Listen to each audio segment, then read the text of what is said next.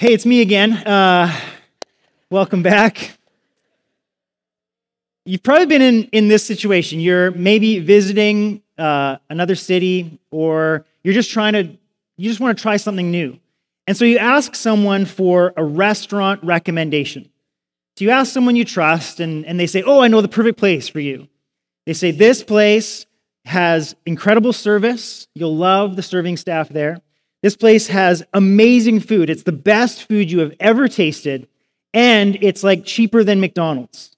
So it's like, man, like those are three incredible references like amazing staff, amazing food, amazing prices. I'm in. But then your friend says, just one, one thing you should know about one out of every four times you eat there, you will get violently ill.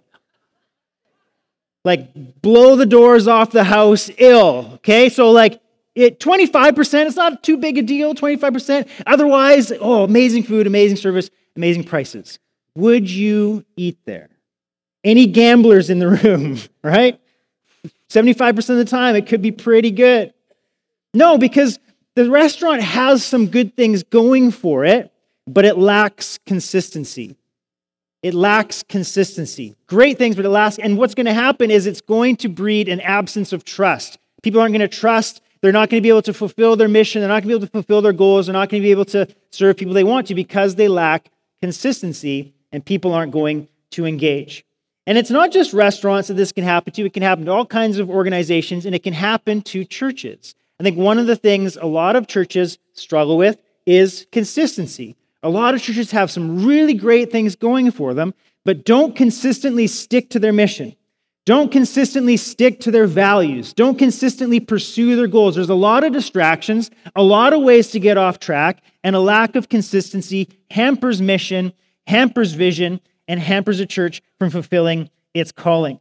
One key to being consistent is to clearly articulate what your mission is and to clearly articulate what your values are, those things that are most important to you and then to passionately pursue your mission and values at the expense of everything else. That's one thing we are trying to do as a church.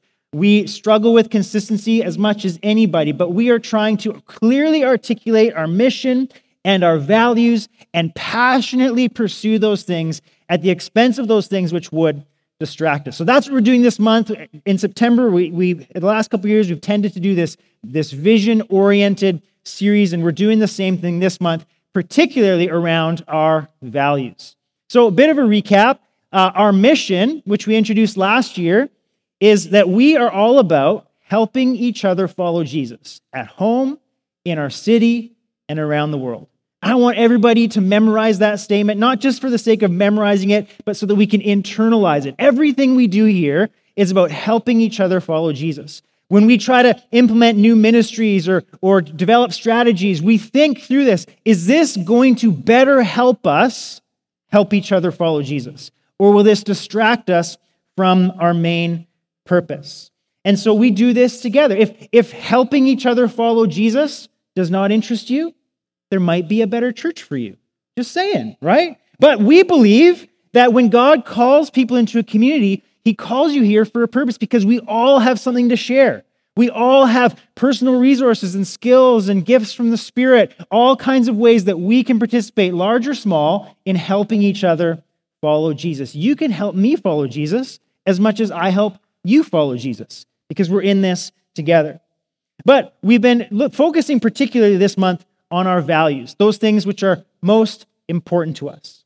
And the cool thing is, when you pursue a mission consistently and you live out your values consistently, in a short amount of time or in a couple of years, the world is a different place.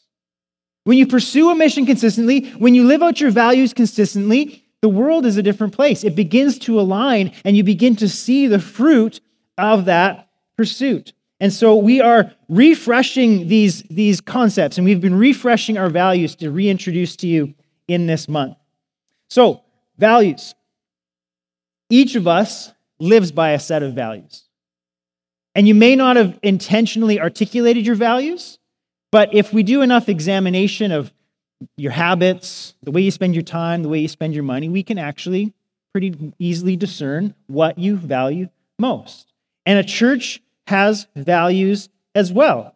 Last week, we introduced to you uh, the value of partnership from the Greek word koinonia, that's sometimes translated as fellowship. But another good translation for that is partnership, because fellowship isn't just about shaking hands and, and holding babies and having church potlucks.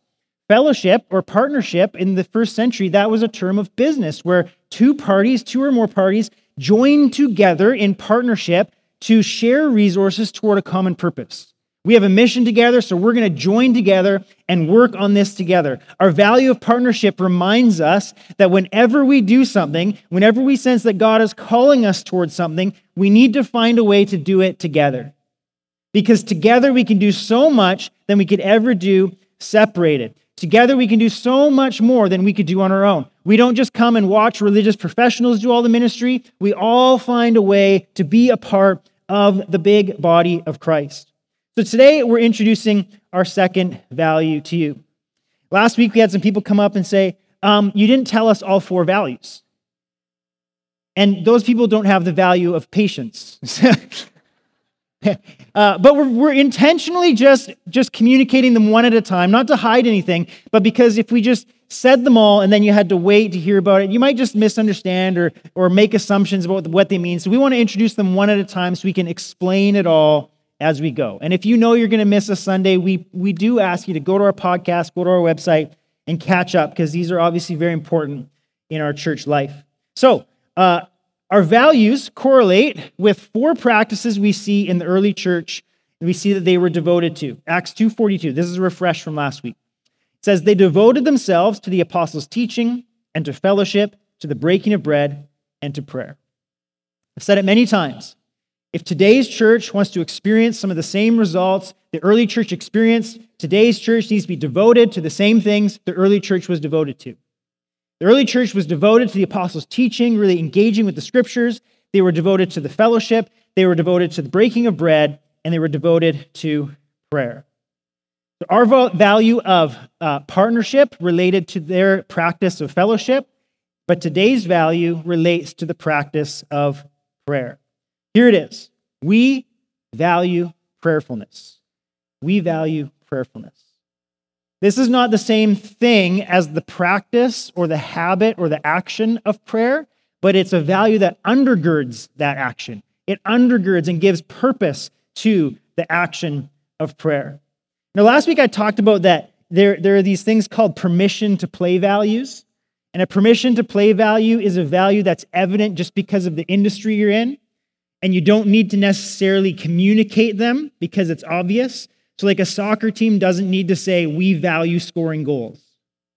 A mechanic doesn't need to say, we value wrenches. If I ask you what's most important to you, you don't need to say, well, air is pretty important to me. I value water. Water is a real big value for me. I know that. You're a human being. What, but what, what differentiates you? What makes you unique? What are some unique things that are important to you that helps me get to know you in a specific way? So when it comes to values, we want to think about uh, what are the unique things about APA that, that differentiate us, that make us different than other churches who might have a similar mission, but we're a unique uh, expression of the body of Christ in Abbotsford. Now, you might think, well, prayerfulness is one of those permission to play values. And we struggled a little bit with that as we were thinking about how to articulate this. But we saw something unique in our church family. As we discerned together and met with people and had vision gatherings and prayed through all these, we saw something about prayer that went deeper than just the generic church value that we value prayer. There's a calling on our church toward prayer.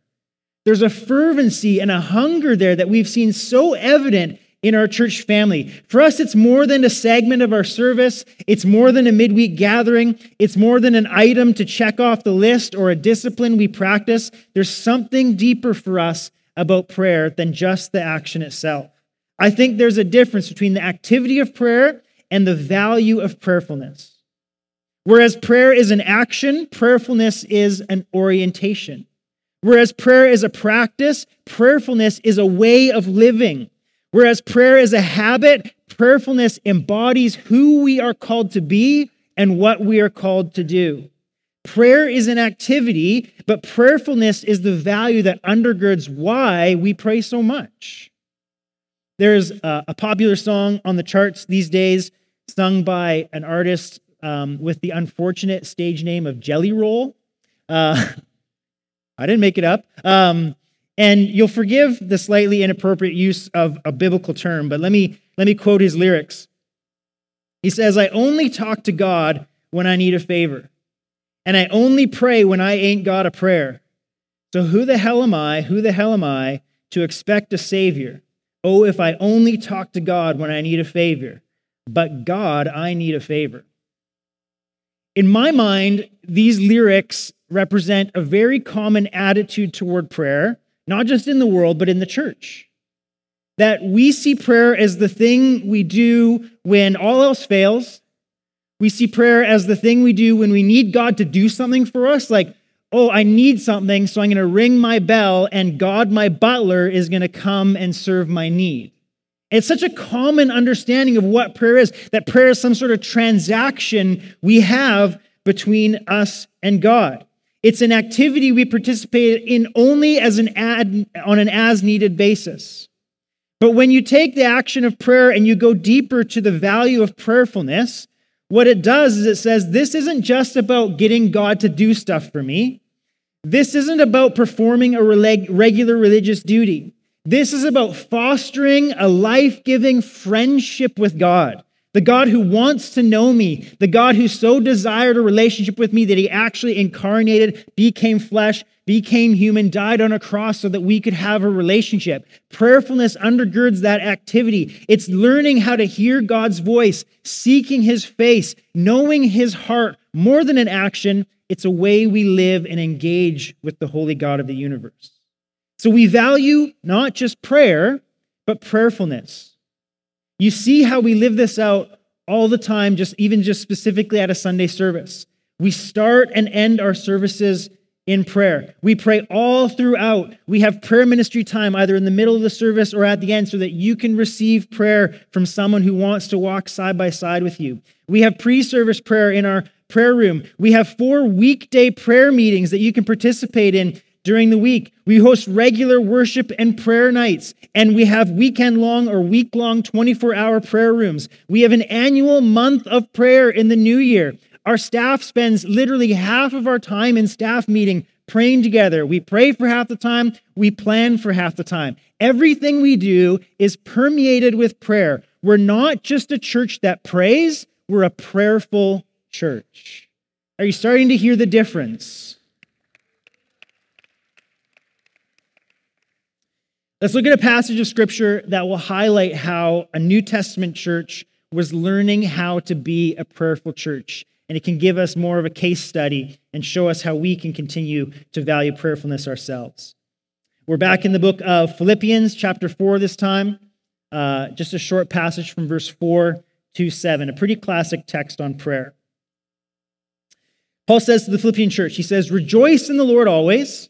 I will say it again, rejoice. Let your gentleness be evident to all. The Lord is near. Do not be anxious about anything, but in every situation, by prayer and petition, with thanksgiving, present your requests to God. And the peace of God, which transcends all understanding, will guard your hearts and minds in Christ Jesus. This passage represents how prayerfulness was integrated into the life of the Philippian church, or at least how Paul was trying to teach and disciple the church into prayerful living.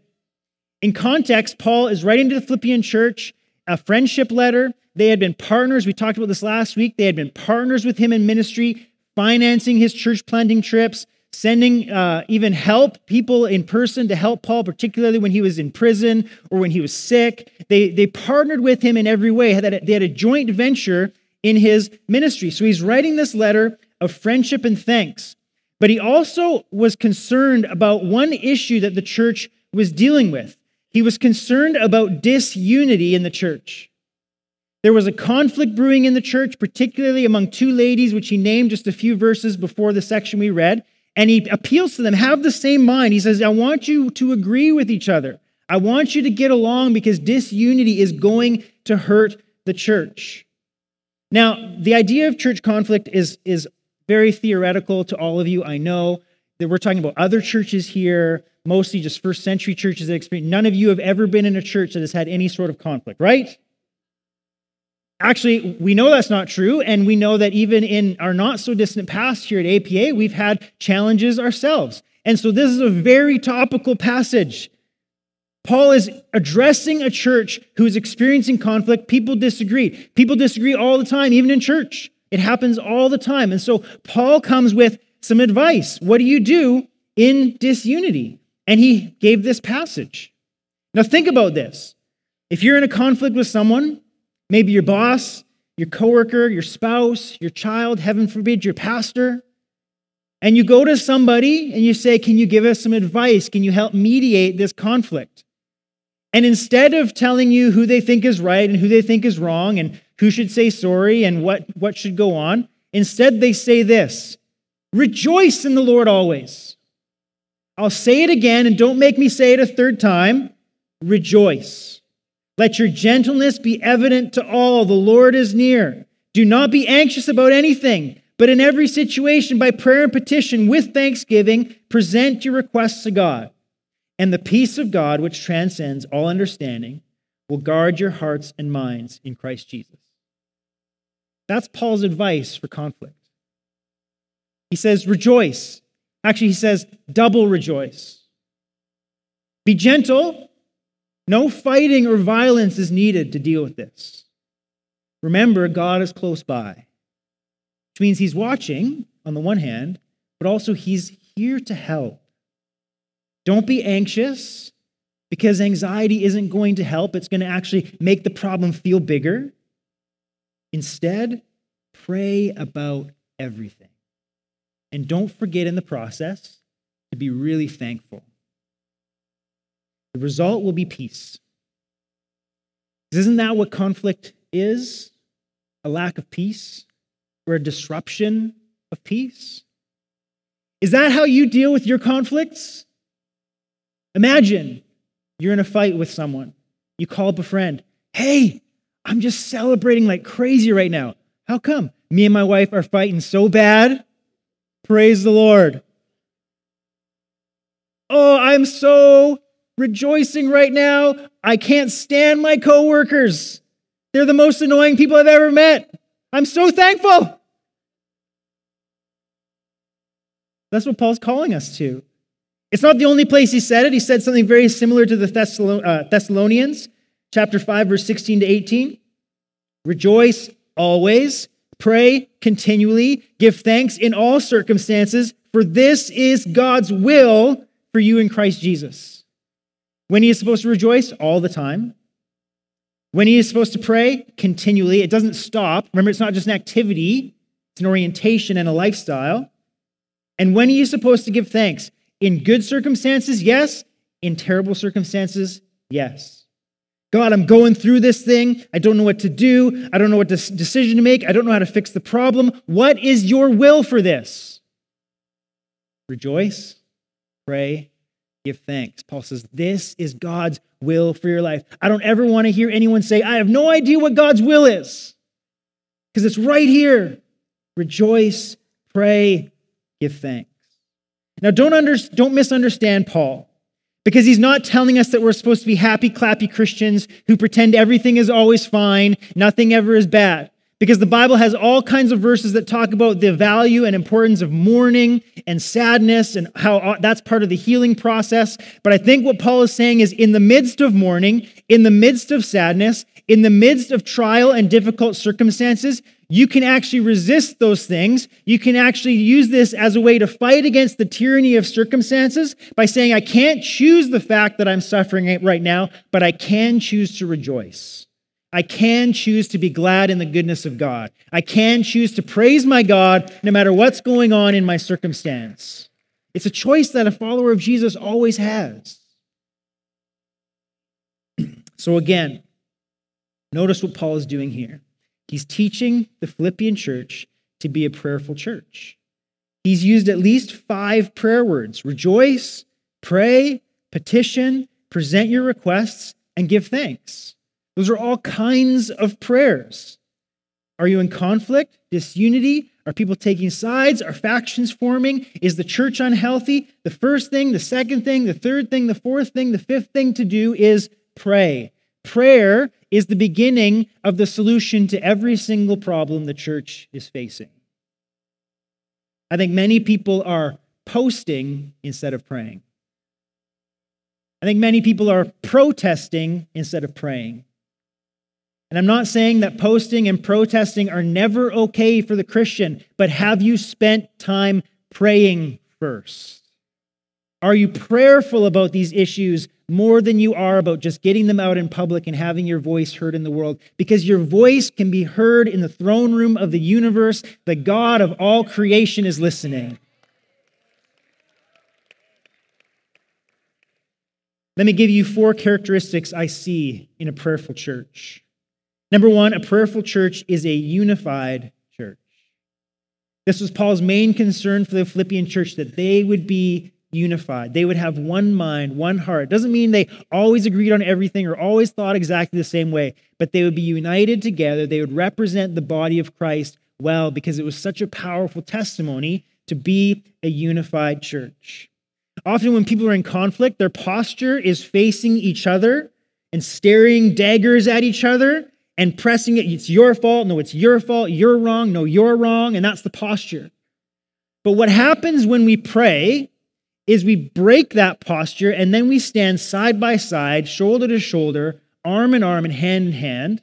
And we're not staring at each other, assuming the other person is the problem. We stare at Jesus crucified. Jesus, who on the cross took every problem upon himself. He bore every sin upon himself. So, what we can do in prayer is we can turn side by side and we can view the problems being laid on Jesus, literally dying on the cross with him. And we can say, Thank you, Jesus, for dealing with this problem. Now bring healing to our relationship. And he does. He can bring healing to our relate. No matter how far apart you and somebody else are on a conflict, if you both get closer to Jesus, you'll find yourselves closer to each other. And the best way to do that is to swallow your pride, link arms, and start praying together. A praying church, a prayerful church, is a unified church. Jesus took all the blame on the cross, which means there's no more blame for us to cast at each other. When we play the blame game, we play the game of the devil, who is called the accuser. Don't be a little accuser. Don't be a little devil, accusing and blaming others. Allow Jesus to take the blame on the cross and walk in unity prayerfully together. A prayerful church is a unified church. A prayerful church, secondly, is guarded by peace. Verse 7, Paul said this the peace of God, which transcends all understanding. It doesn't make sense. We shouldn't feel peace because of our circumstance. That will guard your hearts and minds in Christ Jesus. Philippi was a Roman colony, and it was likely populated by many um, uh, retired Roman soldiers. And so Paul actually uses a lot of military language just to try to make a connection with his audience. And at this very moment that Paul is writing, he's under Roman prison guard. He's in jail, he's got Roman guards guarding him. And so he understands what it means to be guarded by something. And so do the Roman soldiers in the church of Philippi. But Paul says when you're prayerful, what happens is your guard becomes peace. And when you're guarded, there's no one who's allowed in or out. There's safety, there's protection, there's a wall. Things are, things are pushed away that are coming and trying to do terrible things. When you're guarded by peace, that's where fear is expelled. That's where disunity is expelled. That's where disaster is expelled. When you're prayerful, you are guarded by the peace of God. And a person at peace is a formidable person. A church at peace is an incredible testimony in a world that has gone crazy. When you're prayerful, a church that is prayerful is guarded by peace. Thirdly, a prayerful church experiences the presence of God. A prayerful church experiences the presence of God. Paul goes on, and in part of the passage we, we didn't take time to read, you continue on, and he continues to give more advice for this situation particularly around how they're supposed to think about the situation, to have the mind of Christ in the situation. And he says, at first, he says, the peace of God will guard your hearts and minds. then in verse 9, he says, The God of peace will be with you. So you have the peace of God and you have the God of peace with you. You see, prayer is not just about asking God to give us stuff like peace. Prayer is about asking God to give us more of Himself. Prayer is about engaging with the presence of God, engaging with engaging in a relationship with Him, engaging in a friendship with Him, where we experience His goodness firsthand. Uh, I don't know about you. Um, I don't. I don't get to attend a lot of church services that I'm not the pastor of. uh, but when I do, and even when I come here for my job, my my biggest desire is not necessarily to uh, have a great worship band. I love like our our team sounded amazing this morning. Uh, yeah, yeah, you should give them a hand. And that's great. I, I want you to leave here thinking, man, the worship team was great today. But that's not the main thing I want you to think about. I, I don't want you to, I don't want you to leave here just thinking about, you know, how nice and big the building is or how terrible and big the building is, whatever your opinion is. I don't want you leaving here just thinking about how long winded the preacher is or whatever. The primary thing I want to happen when I come to church is not to experience the stuff that church offers. I want to experience the presence of God. And and people, yeah, people like you or people who visit us for the first time, they can say whatever they want about the band or about me or about the building or whatever. They can say whatever they want. But primarily, I want people to leave here saying, I experienced God's presence. I experienced God met with his people today.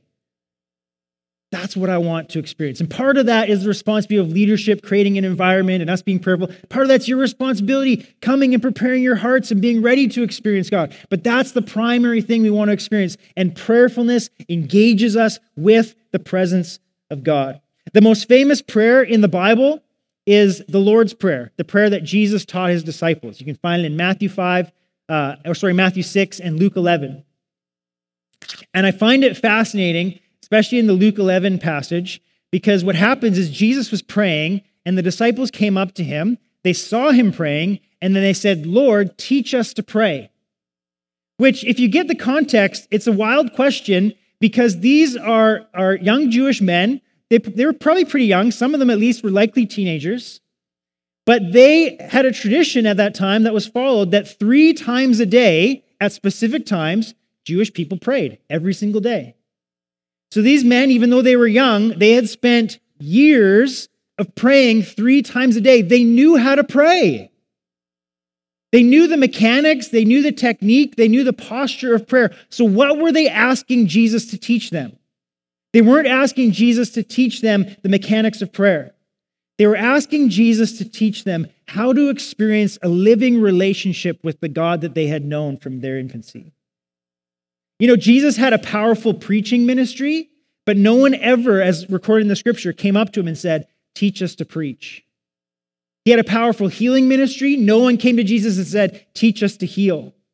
The only time we have recorded that people came to Jesus and said, Teach us a specific thing is when they said, Teach us to pray because there was something about Jesus' prayer life that was more than an activity. It was more than just the three times a day prayer. There was something deep and relational about Jesus' prayer life that the disciples wanted. And that's what I want to. I want to experience the presence of God in prayer.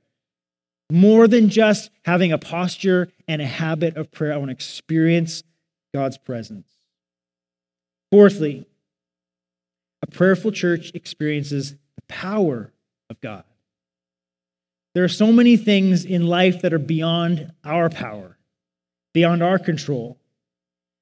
Many of you have children who have wandered far from God. Some of you are struggling with a health diagnosis in yourself or in someone you love. We've seen natural disasters destroying parts of our world. We can name a thousand things that you and I have no power over. But we serve a God who can do far and above all that we could ask or imagine according to his what? His power that is at work within us. And how do we have access to that power? Through prayerfulness. Not through ritual, but through a relationship, through an intimate connection with our God who loves to work on our behalf.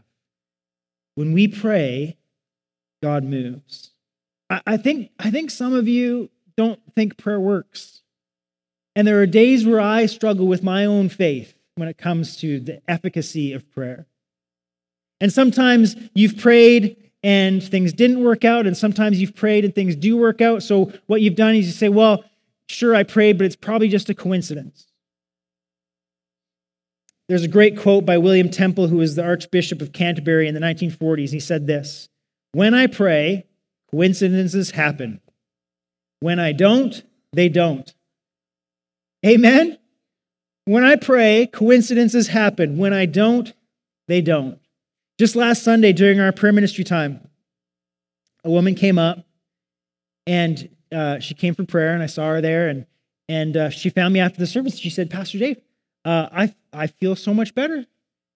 All the swelling in my legs has gone down. I feel incredible, and it was awesome. Like it was a really great coincidence, don't you think? It's weird how it happened. But here's the thing when we pray for people, not everyone always gets better. I don't know why. Like, we can talk about unanswered prayer and the reasons for that. There's some biblical stuff and whatever, but I don't always know why. Sometimes when we pray for people, they still die. And sometimes when we pray for people, they live way longer than the doctors say they will. But either way, we're going to keep praying. Either way, we're going to keep seeking the presence and the power of God because He promised that He would be near. And we're going to ask, we're going to seek, we're going to, we're going to, in all situations, like Paul says, we're going to present our requests to God with thanksgiving. We present them with thanksgiving. We don't wait until God does what we ask Him to do to thank Him. We present our requests with thanksgiving because God is so good that He will do what's best no matter what. And so we will always continue to pray. And so we're going to pray for you as the band is going to lead us in a song asking for the Holy, Holy Spirit's presence to be here, to make us more aware of his presence. Our prayer team is going to come in a minute. If you have a prayer need, we want to pray with you. Not because we're a church that prays, but because we're a prayerful church. This is just, it's not just what we do, it's who we are. It's a value that is deep within us, and we will express it through joining you hand in hand, side by side in prayer.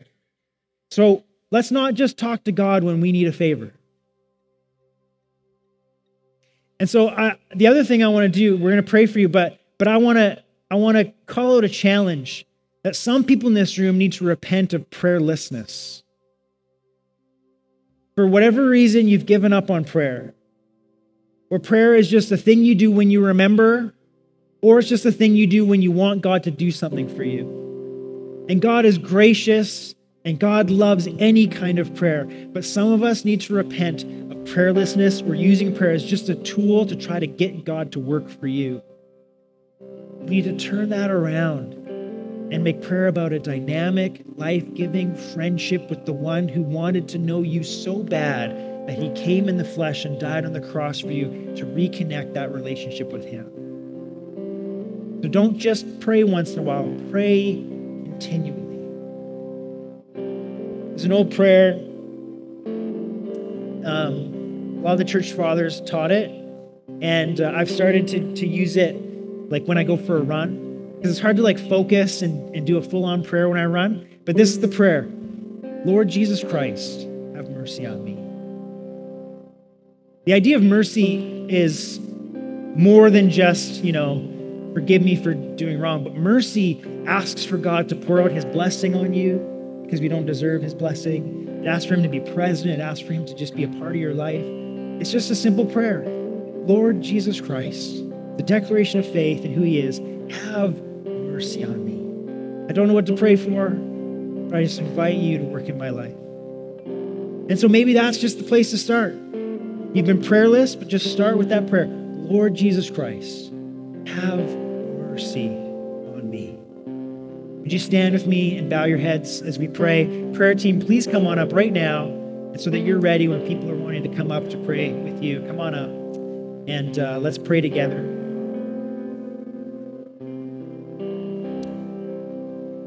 Lord Jesus Christ, have mercy on us. We're so grateful for your presence. We're so grateful that you pour out your power on us. We're so grateful that you are near And in every situation, in every circumstance, Lord, we call out to you. We praise your name. We rejoice in the good times and the bad. We want to pray not just not just as an activity or a thing we do once in a while, but Lord, help us learn what it means to pray continually. To live a lifestyle of prayer and connection and communion with you. Lord, help us even in trial and difficulty and suffering to know what it means to call on your name. Lord, we repent of prayerlessness. We repent of using prayer as just a tool to try to manipulate you. And we ask you to teach us what it means to be prayerful, to engage with you in a living relationship, a friendship with God, knowing that you are good in all that you do is good. God, we also pray that you would guard our hearts and minds, that your peace would be among us and surround us and guard us that this would be a church that is in unity so that we can grow in health and life, and those who gather with us would experience that goodness and that peace. And Lord, our unity and our peace would shine a light into a world that has gone crazy and is so disunified, and it would attract people like a city on a hill. Come and experience your goodness. We pray that your peace would guard us and that the God of peace would be with us pray this in the name of your Son who gives us access into your presence. And all God's people in unity said, Amen. Let's worship together. Come and receive prayer today.